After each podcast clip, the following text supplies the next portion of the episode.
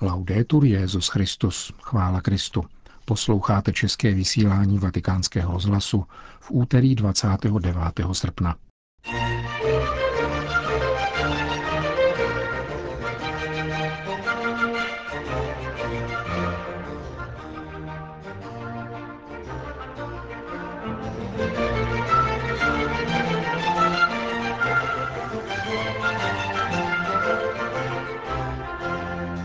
Petrův nástupce posílá jako svého legáta na slavnost svěcení kostela svaté Terezy z Kalkaty v Prištině albánského kardinála Ernesta Simoniho. Do barokního kláštera v Nojcele v Dolní Lužici se vrátili cisterciáci. Liturgie se musí smířit sama se sebou, říká prefekt Kongregace pro bohoslužbu a svátosti kardinál Robert Sarach. Dnešním pořadem provází Milan Glázer. Zprávy vatikánského zlasu. Vatikán. Všichni dobře vědí, jak důležité místo zaujímá mezi svatými novějšího data Teresa z Kalkaty, protože svou usilovnou prací a velkou oddaností přinášela pomoc zejména chudým a slabým lidem. Píše papež František v listě, kterým jmenoval kardinála Ernesta Simoniho svým zvláštním vyslancem na slavnosti posvěcení nového kostela v Prištině, hlavním městě Kosova – v den liturgické památky svaté Terezy z Kalkaty 5. září posvětí 89-letý albánský kardinál první kostel zasvěcený této své rodačce. Otec Ernesto Simoni, kterého papež František loni jmenoval kardinálem, přijal kněžské svěcení před 61 lety v přísném utajení. V roce 1963 byl během sloužení půlnočním zatčen a odsouzen k trestu smrti který byl posléze zaměněn na 18 let vězení a následné nucené práce. Propuštěn byl roku 1990. Před třemi lety byl papež František na setkání s albánským duchovenstvem během své návštěvy v Albánii pohnut svědectvím, které podal otec Simony. V listě, kterým jej nyní papež František jmenuje svým legátem na konsekraci kostela svaté Terezy z Kalkaty, se zdůrazňuje, že nový kostel v Prištině bude připomínat příklad této výjimečné řeholnice a zároveň napomůže evangelizaci tamnějších obyvatel a rozvoji charitativní činnosti. Svatý otec uděluje prostřednictvím albánského duchovního všem účastníkům slavnosti posvěcení kostela v Prištině a poštolské požehnání – Vatikán. Svatý otec jmenoval apoštolským administrátorem Kyrgyzstánu 54-letého jezuitu ze Spojených států amerických, otce Antony Jamese Korkorána, který má za sebou 20 let působení v Rusku. Doposud byl představeným ruského nezávislého regionu Tovaristva Ježíšova, který zahrnuje také větší část území bývalého Sovětského svazu, včetně Kyrgyzstánu. Apoštolská administratura tohoto státu existuje od roku 2006. Otec Korkorán vystřídá svého řeholního spolubratra ze Slovinska, otce Janeze Mihelčiče, který dosáhl věku 75 let, tedy kanonicky stanovené hranice abdikace. Nový apoštolský administrátor Kyrgyzstánu, podobně jako jeho předchůdce, se dnes stane biskupem, třeba že první apoštolský administrátor loni zesnulý monsignor Nikolaus Mesmer biskupem byl.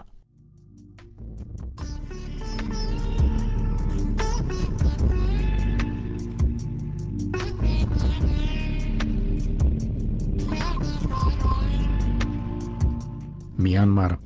Obrovský zájem vyvolalo včerejší oznámení o návštěvě svatého otce v této zemi 27. až 30. listopadu. Potvrzuje to otec Dario Paviša, sekretář zcela nové nunciatury v Myanmaru. Diplomatické vztahy totiž navázal svatý otec s Myanmarem teprve letos 4. května.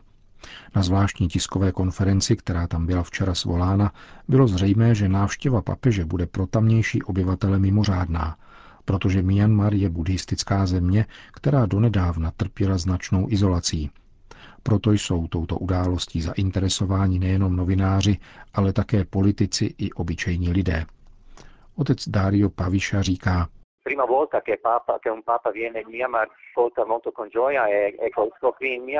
je to poprvé, kdy papež přijíždí do Myanmaru. Katolická komunita tuto zprávu přijala s velkou radostí, Zdejší biskupská konference se i hned setkala se skupinou mladých, aby mluvili o přípravách na papežův pobyt. Je to pro ně něco zcela nevýdaného. Mají dobrou vůli, ale potřebují oporu a organizaci. Církev v Myanmaru už má jakési organizační zkušenosti z loňského roku, kdy se konalo setkání katolíků u příležitosti pětistého výročí příchodu křesťanství do této země. Nynější návštěva papeže pro ně bude velkým utvrzením ve víře. Musím říci, že reakce jsou velice pozitivní, jak mezi biskupy, tak faráři, jak jsem to mohl vidět alespoň tady v Rangúnu.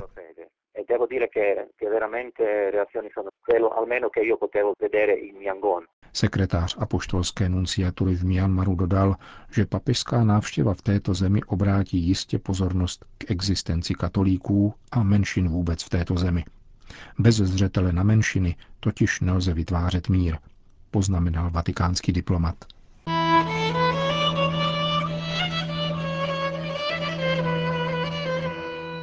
Astana.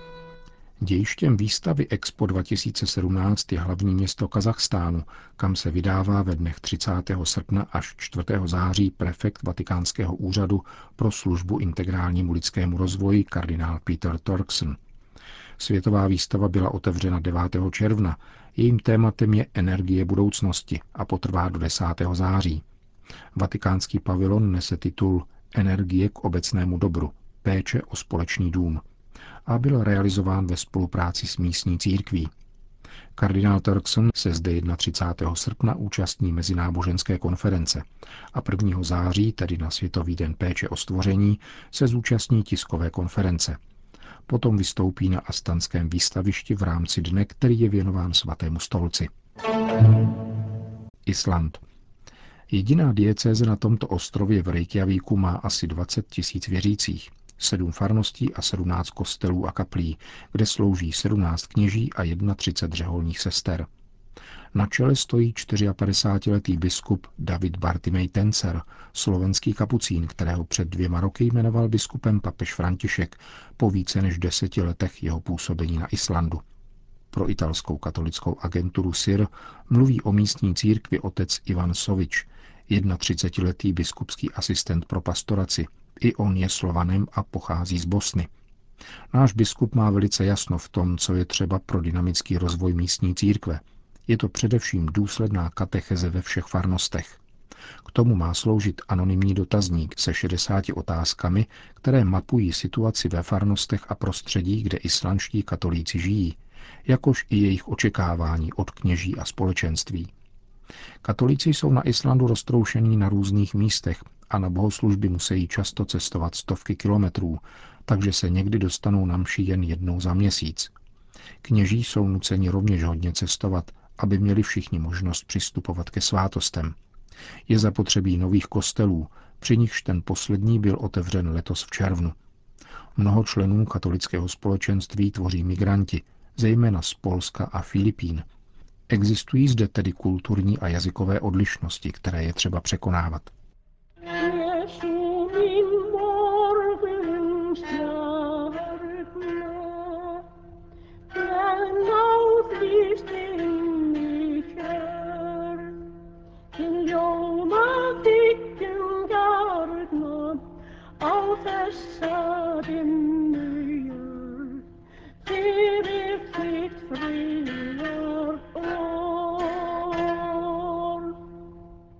Německo. Po dvoustech letech se do Nojcele na pomezí Dolní Lužice a Braniborska u hranic s Polskem vrátili cisterciáci. Na pozvání diecézního biskupa ze Zhořelce přišli do bývalého opatství čtyři řeholníci ze známého rakouského kláštera Heiligenkreuz. Přibližně rok budou pracovat na reaktivaci kláštera, který byl v roce 1817 zrušen a zestátněn. V Nojcele byli řeholníci velice srdečně přivítáni biskupem Wolfgangem i Poltem, podle něhož bude přítomnost cisterciáků výmluvným odkazem k Bohu. Jeden z nich, 40-letý otec Kilian Miller, v rozhovoru pro televizi RBB uvedl, že jde především o zavedení každodenního normálního řeholního života. Podmínky v Nojcele jsou zcela jiné než v Heiligenkreuz a budeme tedy muset hledat nový životní styl pro malou komunitu.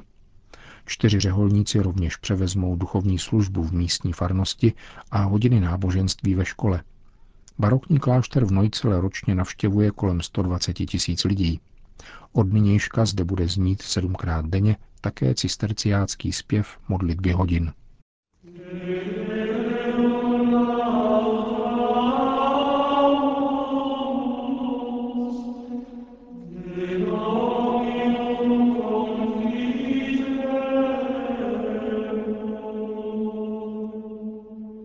Vatikán.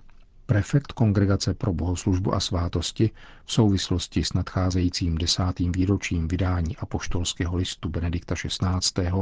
o užívání starší formy římského ritu z roku 1962 Sumorum Pontificum vydal v prázdninovém čísle francouzského katolického měsíčníku La Nef článek nazvaný Za liturgické smíření – v obsáhlém článku gvínejský kardinál vysvětluje existenci dvou forem římského ritu, řádné a mimořádné, tedy misálu z roku 1970 a misálu z roku 1962.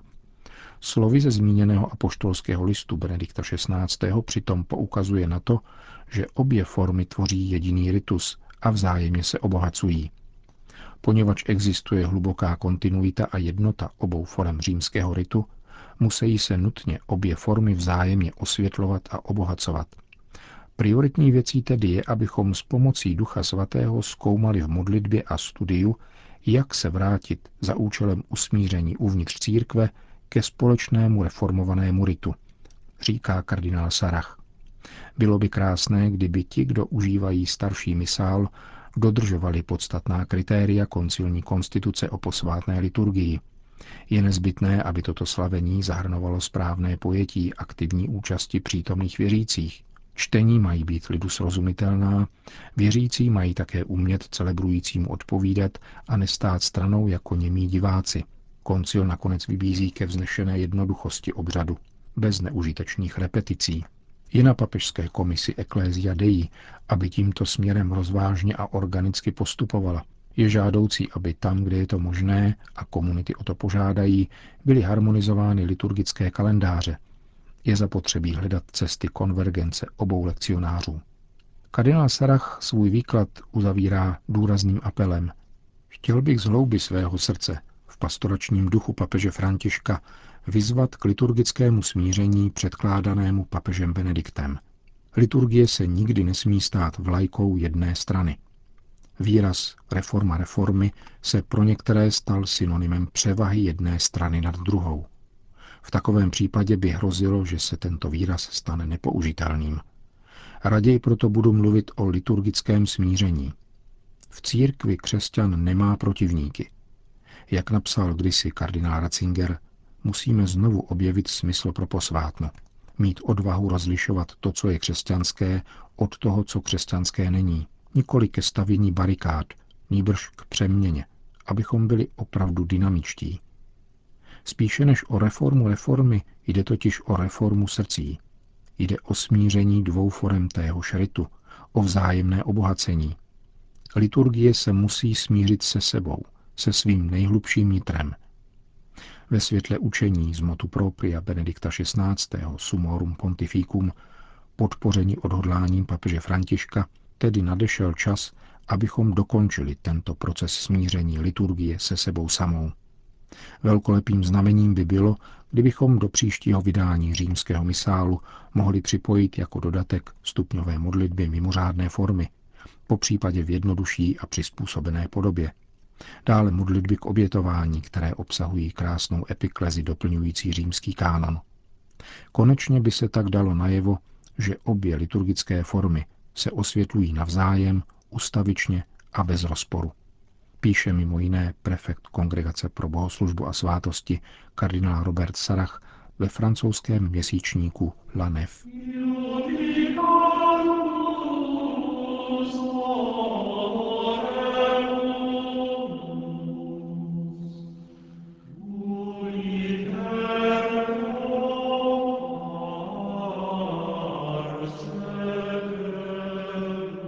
Končíme české vysílání vatikánského rozhlasu. Chvála Kristu.